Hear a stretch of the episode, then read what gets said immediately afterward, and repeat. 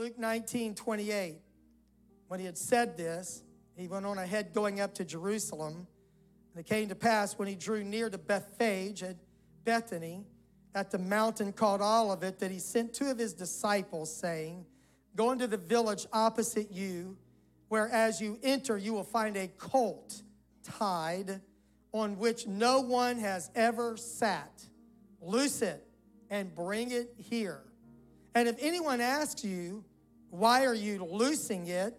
thus you shall say to him, 'Because the Lord has need of it.'" So those who were sent went their way and found it just as he had said to them.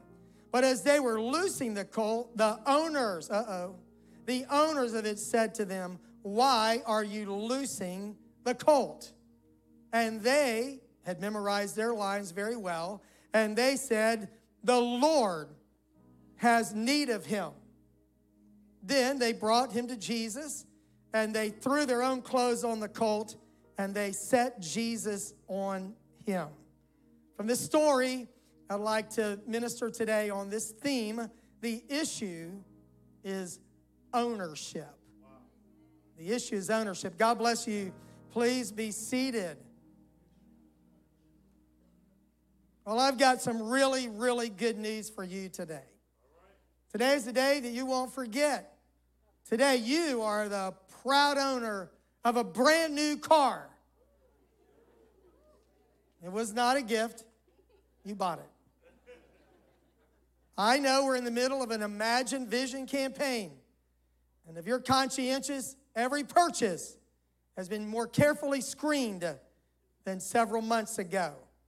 But you needed a new car. You just signed a ream of papers in the finance office. The business manager turned the keys over to you uh, through the salesman. The salesman has taken you to the car to explain all the great features of it. Uh, this thing has everything you could imagine in a car. Power, everything, seats and moonroof. Has that new car smell from deluxe leather, four-wheel analog braking system, and equipped with G P S navigation, Bluetooth technology, hands-free phone, of course. It's got intelligent cruise control with lane assist to control your life even more, right? Has Bose two-channel, ten-speaker, premium audio system, M P three playback capability, radio data system with speed-sensitive volume. As you go faster, it gets louder. Intelligent cruise control with that lane assist I was telling you about. Advanced parking, push a button and it parks for you. You know you can't parallel park, but it can. Oh, I know you can, sorry. Just offended four guys in the house. It's got a pre-collision system with pedestrian detection, so you don't hit anybody. We're all thankful for that. No one has ever ridden in this car, not even for a test drive, not even you. The keys are laying on the center console. The car was remotely started. You're sitting there getting ready to get in your ride and ride away. This is your car. It's the car of your dreams. You're saying your final farewell to the salesman who's been your closest friend for the last two or three or four or five hours.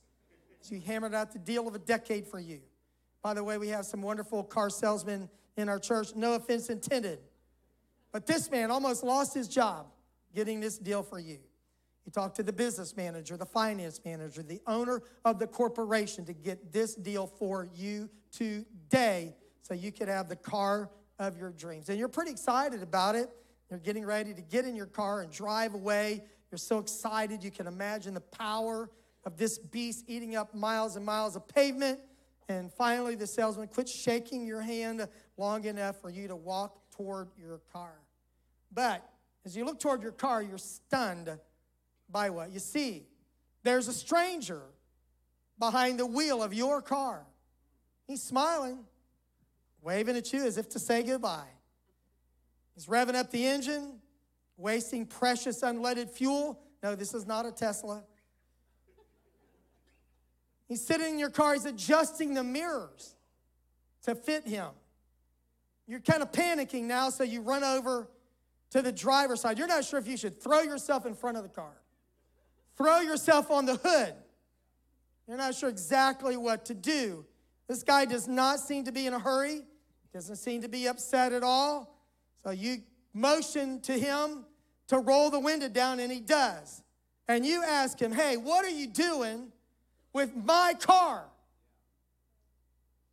And he says, the Lord has need of it.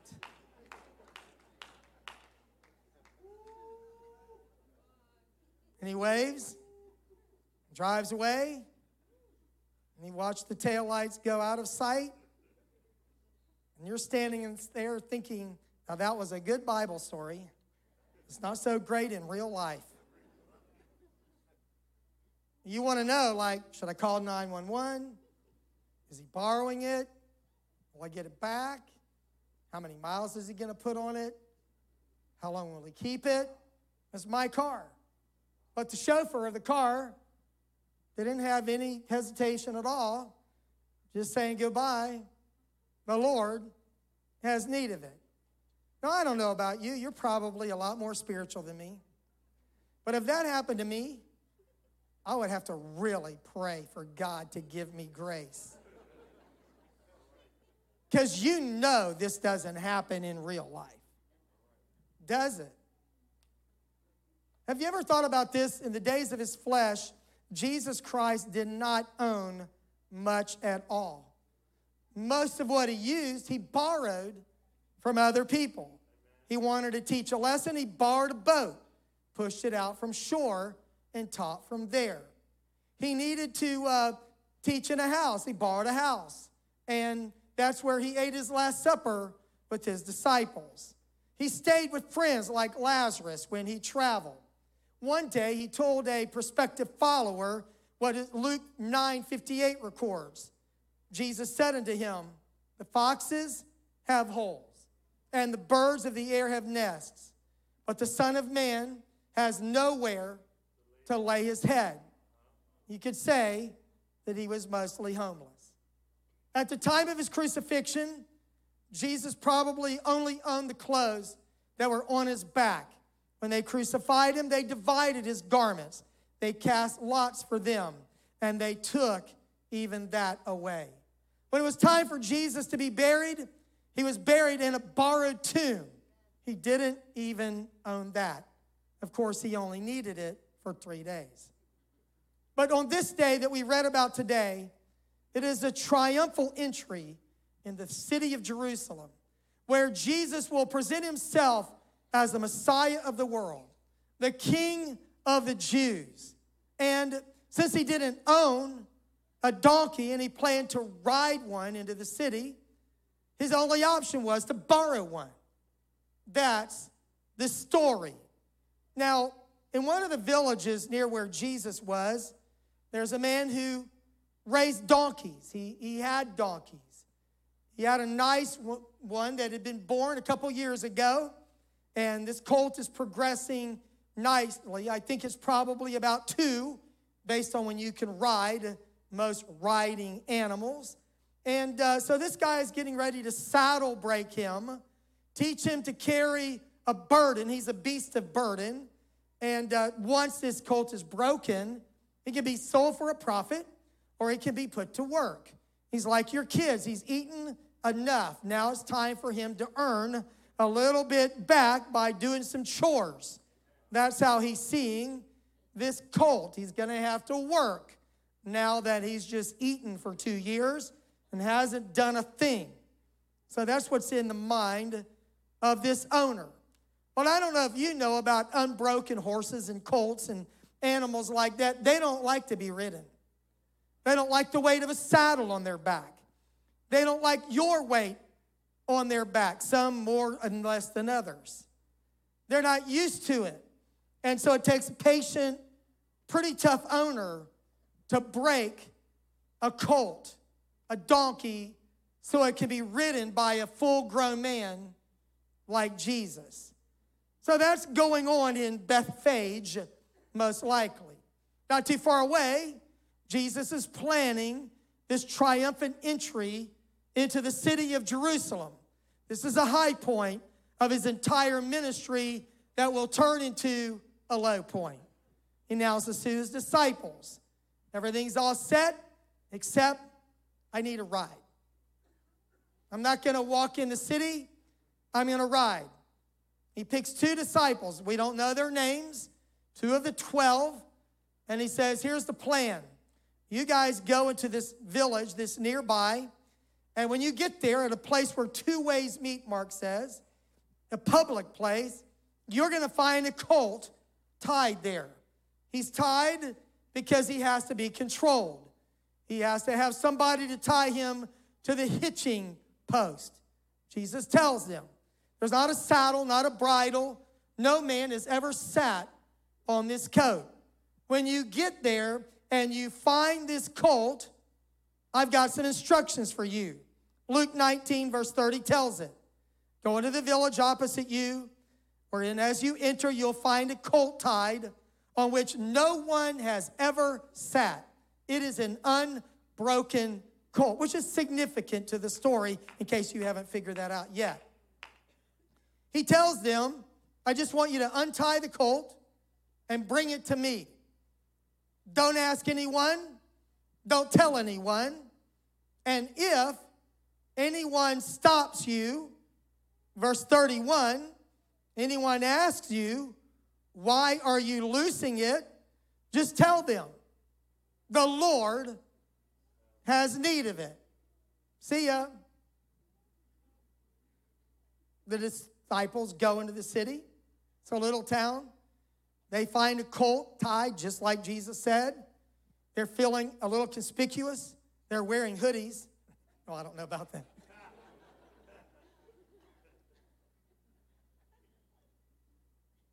They untie the colt. And the owners are standing by, not that excited about this sacrificial offering. And they ask, Mark eleven says, what are you doing? Luke nineteen thirty-three says, they asked him, why are you loosing the colt? This is our colt, not your colt. What are you doing? But this is what they did. Now, the Bible says that this isn't a public place. The two disciples, any way you look at this, it looks like a theft. They're stealing a colt, basically, right? And so when the owners ask, what are you doing? Why are you doing this? They just say what Jesus said. Memorize those lines. The Lord. You do it with a straight face. The Lord has need of it. See ya.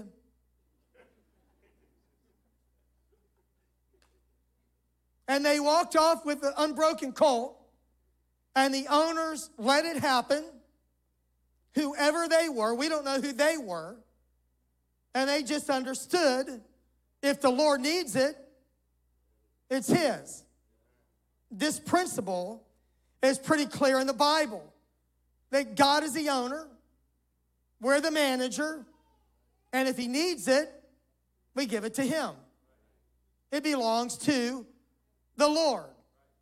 What the owners did not say was, you go, colt stays, we're calling the police. They didn't go out there and try to take it back. I, I don't know how this happened, ladies and gentlemen. I just know it happened just like the Bible says. And the owners let the colt go. And the disciples took the colt to Jesus. And on that amazing day, Jesus rode that unbroken colt. The man who had all authority in heaven and earth sat on an animal that had never been ridden. And that animal submitted to the lordship of Jesus Christ. It didn't buck, it didn't bite, it didn't bolt, and it let the almighty God of eternity in flesh ride him into the city of Jerusalem, where they said, Hosanna! They welcomed their king.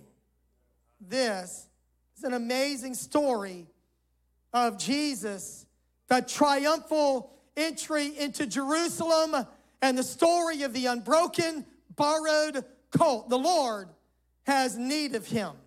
Now, everything in the New Testament fulfills what was prophesied in the Old. And this little incident is recorded in Zephaniah, excuse me, Zechariah chapter nine, verse nine. Rejoice greatly, O daughter of Zion. Shout, O daughter of Jerusalem. Behold, your king is coming to you. He is just in having salvation. He is lowly and riding on a donkey, a colt, the foal of a donkey. That Old Testament prophecy was fulfilled when Jesus rode that unbroken colt into the city of Jerusalem that day. What an amazing story in the Bible that Jesus Christ rode that colt and had authority over nature. Now, I want to ask you a few questions today. How do you react when the Lord chooses to saddle you with the ministry responsibility? Do you say, wait a second, this is my gift and my time, not yours? How do you respond when the Lord wants you to carry his burden? You didn't feel like praying, but a burden of prayer came on you, or a burden to help someone who needed a friend in that moment. How do you respond when the Lord needs you? And how do you respond on a day like today when we're building the kingdom of God and the Lord says, I need your money to build my kingdom?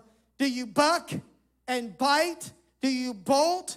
Or do you submit to the lordship of Jesus Christ? I hope that we would have a better spirit even than an unbroken colt, that we would submit to the weight of the burden of Jesus Christ when he trusts us and entrusts us to do something for his glory.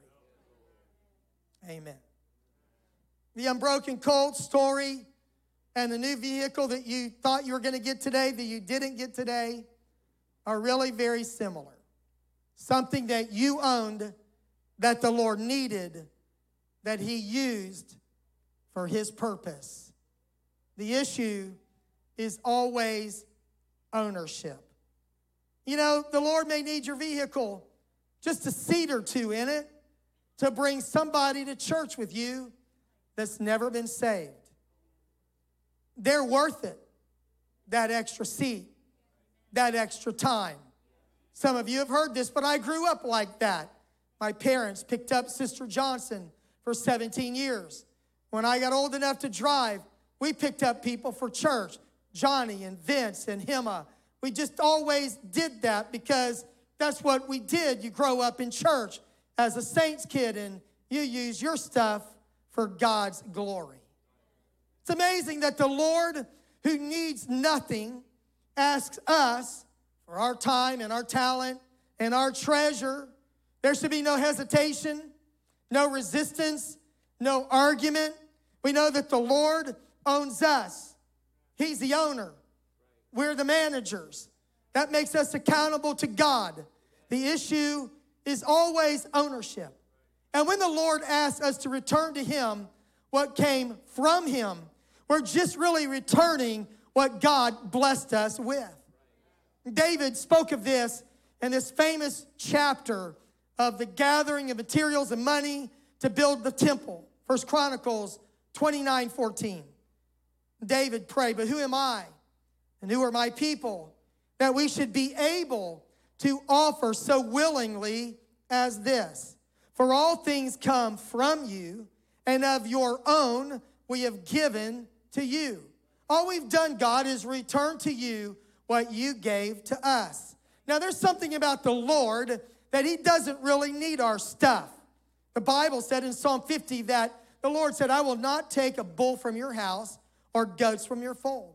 For every beast of the forest is mine, and the cattle of a thousand hills. I know all the birds of the mountains, and all the wild beasts of the field are mine. If I was hungry, the Lord said, I would not tell you. For the world is mine, and in all of its fullness. But the amazing thing is that God chose to need us. And God chose giving as a test of our faith and trust in God. That's why we return our ten percent to the Lord, because it came from him, it goes to him. It is the first step of lordship in our lives. And trust that God can make ninety percent go a lot farther than one hundred. That's the tithe. The test of faith and trust is the test of stewardship. It always has been, always will. Jesus talked a lot about money and its importance in our lives as symbolic of our commitment to Him. And if you're squirming right now, then this is more true than you even know, because that preacher is talking about money. We don't always talk about money, but when we do, we do, like today. The Lord has need of it. Brother Drury spoke about this this past Wednesday, something he felt like the Lord spoke to him about this campaign, that as we release things into God's hands, the Lord replenishes it. I was thinking about, I looked over his notes this morning, I, I was thinking about that, Brother Drury. King David gave of all of his substance. I calculated in today's money, when this happened, First Chronicles twenty-nine, David gave something like six point six billion dollars of his own money. But in the same chapter, when David died, the Bible said that David died. He was full of years and he was full of riches. David died a very wealthy man because God replenished what David relinquished into the hands of God. When Jesus Christ speaks to us, it's always the issue of ownership. First Corinthians six, nineteen and twenty.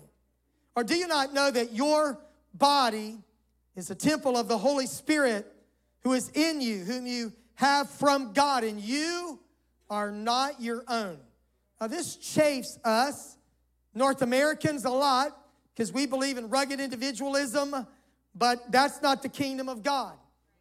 The Bible teaches us that we are not our own for a good reason. Verse twenty, for you were bought with a price.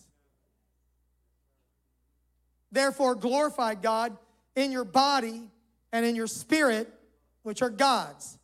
Paul was teaching some leaders in Acts chapter twenty, the Ephesian retreat.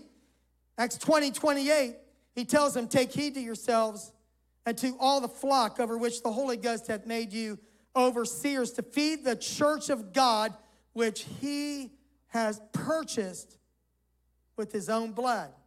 He bought the church. He created the worlds, but He bought the church. And He bought our soul with His precious blood. Disciples in that early church, that book of Acts church, they understood ownership very well. Acts four thirty-two. Now the multitude of those who believed were of one heart and of one soul. Neither did anyone say that any of the things he possessed was his own. That's not an oxymoron. That's not a contradiction. I possess it, but it's not my own. I understand biblical stewardship. But they had all things common. And with great power, the apostles gave witness to the resurrection of the Lord Jesus, and great grace was upon them all. Nor was there any among them who lacked. For all who were possessors of lands or houses sold them and brought the proceeds of the things that were sold and laid them at the apostles' feet, and they distributed to each as anyone had need. They owned it, but they sold it. Barnabas was that chief example of a guy who owned possessions. He sold it and he brought the money to advance the cause of Christ. When I was a teenager reading this passage, I wondered if God would do in the last days of the church what He did in the first days of the church. Because in those days, not many years from this time, Titus, the Roman general, would come in and he would level Jerusalem. Jesus said there would not be one stone left upon another. So what if you owned a house that was going to get leveled by the Roman Empire? Why not sell it, put the money to work? I'm not saying that God will do it. I don't believe it is by coercion, by a pastor or a spiritual leader, but the Holy Ghost may move on you to give something that you're not going to keep anyway. And you certainly cannot take it to heaven. You can only lay up treasures in heaven by what you invest there. You can't give what you don't own, but you can give what you do own, and you liquidate for the kingdom of God. That's why in our church for many years, we taught Financial Peace University, encouraging people to get out of bad debt, get out of all debt as soon as possible. Uh, the borrower is servant to the lender. Free yourself where you can give and provide and plan for the future and for the next generation. Amen. We believe in that at Atlanta West, that crushing debt is not the place for a Christian to live their life. If you're there now, get out of that debt as quickly as possible so you can be a blessing and you can be blessed by the Lord. You see, we believe that the earth is the Lord and the fullness thereof, and that the heavens belong to the God, to the Lord, as the psalmist said. Now, the issue is always ownership. And if the Lord needs my time, it really belongs to God. If God needs my money, it belongs to him to start with. If the Lord needs my life, it belongs to him. If the Lord calls your children to serve in ministry in the kingdom of God, don't plan their life for them and ruin it. Let God design the future he has called them to, whether it be a secular vocation or spiritual ministry, vocational calling. My parents lived that out. Wage earners, blue collar, raised us in church. And then my mom and dad got to see us leave to go do the work of God. My wife and I have lived to do that with our sons, to release them into the kingdom of God. Here is God who owns everything but allows us to be a part of his kingdom. He's not trying to steal your car. It's his car that he blessed you with. He's a gentleman, but he really doesn't have to ask. In a moment of time, your breath can be gone, your life can be gone, your possessions can be gone. The pagan person, the Bible said, their life is, is set in slippery places. And in a moment, all the accumulated wealth of greed is, disappears just like that. That can happen. But I believe the Lord has come to untie us from the hitching post of life where we have all the control and he has none. And he said, I have need of this, and it's time for us as a church to recognize that God is the owner and we're the manager, and that we release into the hands of God whatever he asks for without question and without hesitation. That's what we're here to do today. We're here to return to God according to good stewardship, to make sacrifices, and to take steps of faith to believe God to do what we've never dreamed in our lives we could ever do by being a blessing to the kingdom of God. This is a vision campaign to raise money to build a twelve hundred seat sanctuary. That's our project. But the sanctuary is for people like you saw in the video a while ago. The, the, the project is for the kids that are in CHIPS right now, that are growing up in this church. It is for the next generation of unsaved people and our kids who are going to be raised here. That's what this is all about. You may have seen this treasure chest in front of the church. On August thirty-first, two thousand nine, I set a treasure chest in front of the church. There was no giant subwoofer here at that time. I did it for a reason. From nineteen ninety-seven to two thousand thirteen, I have had the privilege of serving on the Global Missions Board as a pastoral board member. We were appointed missionaries for all the U P C I missionaries around the world. In two thousand nine, my wife and I were at the School of Missions. Brother Harry Scism was retired Global Missions Director, lifetime missionary to India. His father, Ellis Sizem, gave his life there, came home with broken health. Could not even walk off the plane when he got back to the States. Had to be assisted off that plane. Brother Sizem was teaching the missionaries, the most sacrificial people I know. He was teaching them about the missionary problem. And he asked them a question. If your support in North America dried up, would you come home or would you stay on the field and trust God? I'm sitting there as a North American pastor, a lot younger than I am now, listening to this story and asking myself, do I even know what sacrifice is? This Brother Sizem ministered to that missionary family. Something amazing happened to me that's unusual, but it happened nonetheless. And if you've been here twenty-seven years, you know I don't make this stuff up. The Lord gave me a vision. And I saw a treasure chest much like this. This treasure chest that I saw in this vision was locked, chained, And then I saw this guy.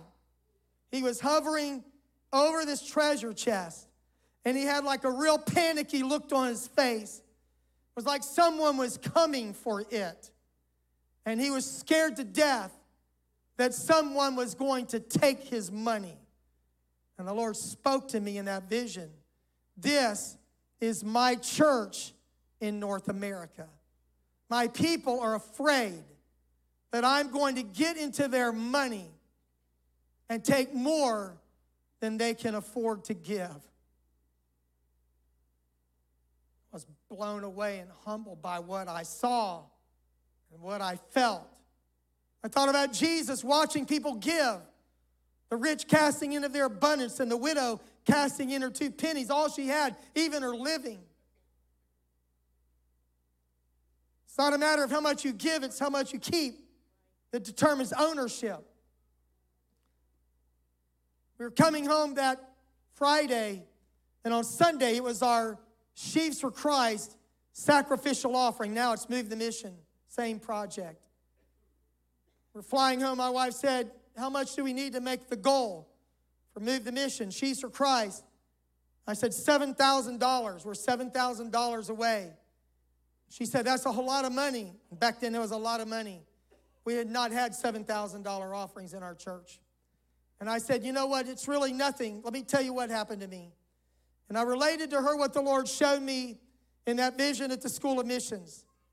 And I said, I, I believe God is going to do, like, blow our mind Sunday, whatever I said like that. On that particular Sunday, Brother Robert Tisdale was preaching. And I came up in the offering part of the service. I took about five minutes, and I told what I just shared with you. And then I came down to that treasure chest. And I did what I'm going to do now. I, I unlocked it. And I pulled the chains off of that treasure chest. And I opened it up. And I left it just like that and walked away. We went on with the service. Brother Tisdale began to preach. And he preached the message of faith. And as he preached, after a while, Brother Doyle Tanner walked back from right over there. He's not able to attend anymore due to his health. And he put some money out of his wallet in the treasure chest. And, and then Brother Josh Austin Senior came and put some money in the treasure chest. I just remember those two people coming first. And, and then it was like a flood of people coming. And our ushers told me that people were going to their cars and getting their checkbooks and coming back in. They were giving offerings, putting them in the open treasure chest. It was an amazing breakthrough day in our church. It's part of the history of this church, of a culture of generous giving, of generosity. In that offering that day, seventy thousand dollars was given, fifty-five thousand dollars designated to Move the Mission. seven thousand dollars was nothing to what God had in mind. And it broke something in our church about giving and about ownership and about what God can do through us.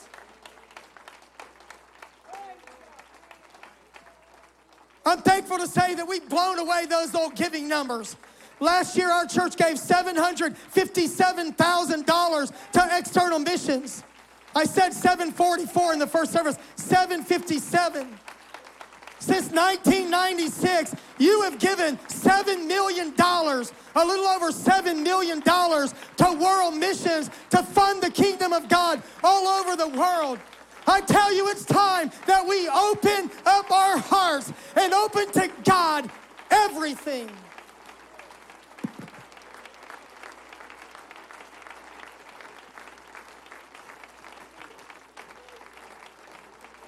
Thank you, thank you, but please be seated.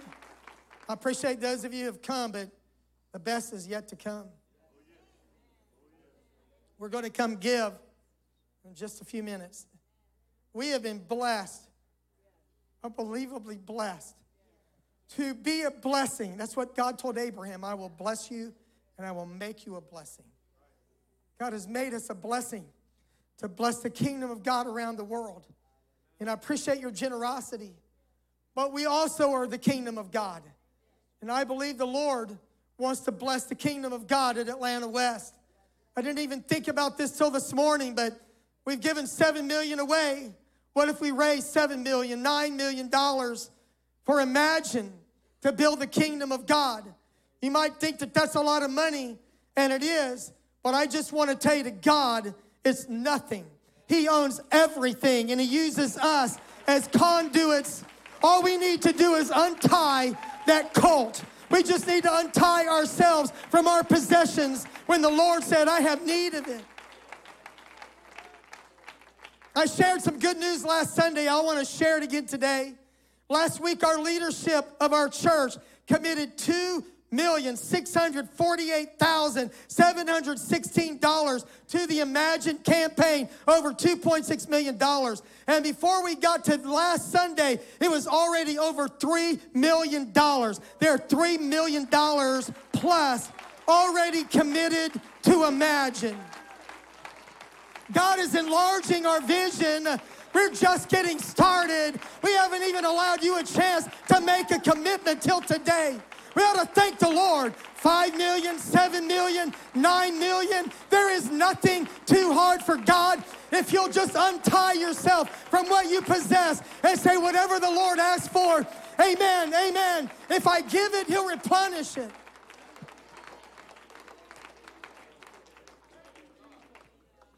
That's what today is all about. It's about taking the lock and chains off and not being afraid. I've been afraid before. Not being afraid that God is going to come and ask for more than you can give. It's then that the trigger of the miraculous takes place. And God begins to give good measure, pressed down, shaken together, and running over. Amen. Amen. Would you please take the card out of the seat back pocket? No obligation. The card is free. Does not cost you anything to look at it. Praise God. Pray that the Lord would give us faith today that He is more than able. We recognize the issue is ownership, and when we let God be the owner of our life, that He blesses more than we can fathom. Amen. So here's this card. This is the giving process. You received an email this morning. If you click the link on that, it takes you to this commitment card digitally online. If you're watching online, if you're part of another uh, apostolic church, we don't want you to, to give what belongs to your church, but we have a lot of our people who watch online. By faith over the next thirty-six months, that's the wording at the top. I'm going to go through this painfully slow. I know you're smart, but sometimes people are distracted. So starting in in May, that's this month, we're going to commit to a financial gift above our tithes and offering. It's monthly, annually, one time, trusting God for a total thirty-six month commitment. And then there's the Q R code here. Our app also has a giving link where you can make a commitment, you can give now, or you can leave a testimony. I received a testimony by email yesterday of a family in our church that just received several thousand dollars in money that they did not know they would ever get back. They didn't even know they were owed this money, several thousand dollars. So that's a testimony place. You can do that on the website, on the app. If you don't have our app, you need to download it. It's free, of course. And it's a great tool and a way for us to stay in touch with you. So let's look at this, okay? The first is a monthly commitment. This is like many of us do for Faith Promise and have for twenty-something years. For us, forty-something years. Whatever you want to give a month, and you write that number there. That's what my wife and I did. We, we wrote a number that we're going to give every month for the next thirty-six months. We put it in that first column. And that's based on stewardship and sacrifice and faith. And many of our people give like this. They give because that's how you are paid, bi-monthly, monthly, or whatever that frequency is. That's just an easy way to give based on what you know you can give. So if you're making a monthly commitment, that's where you would write that. And these are thirty-six month commitments, and annually we'll renew this. If in a year you can't give what you committed, you can reduce it. If in a year you want to give more, you can do that. We'll do this annually. Then the second, the second rectangle there is for annually.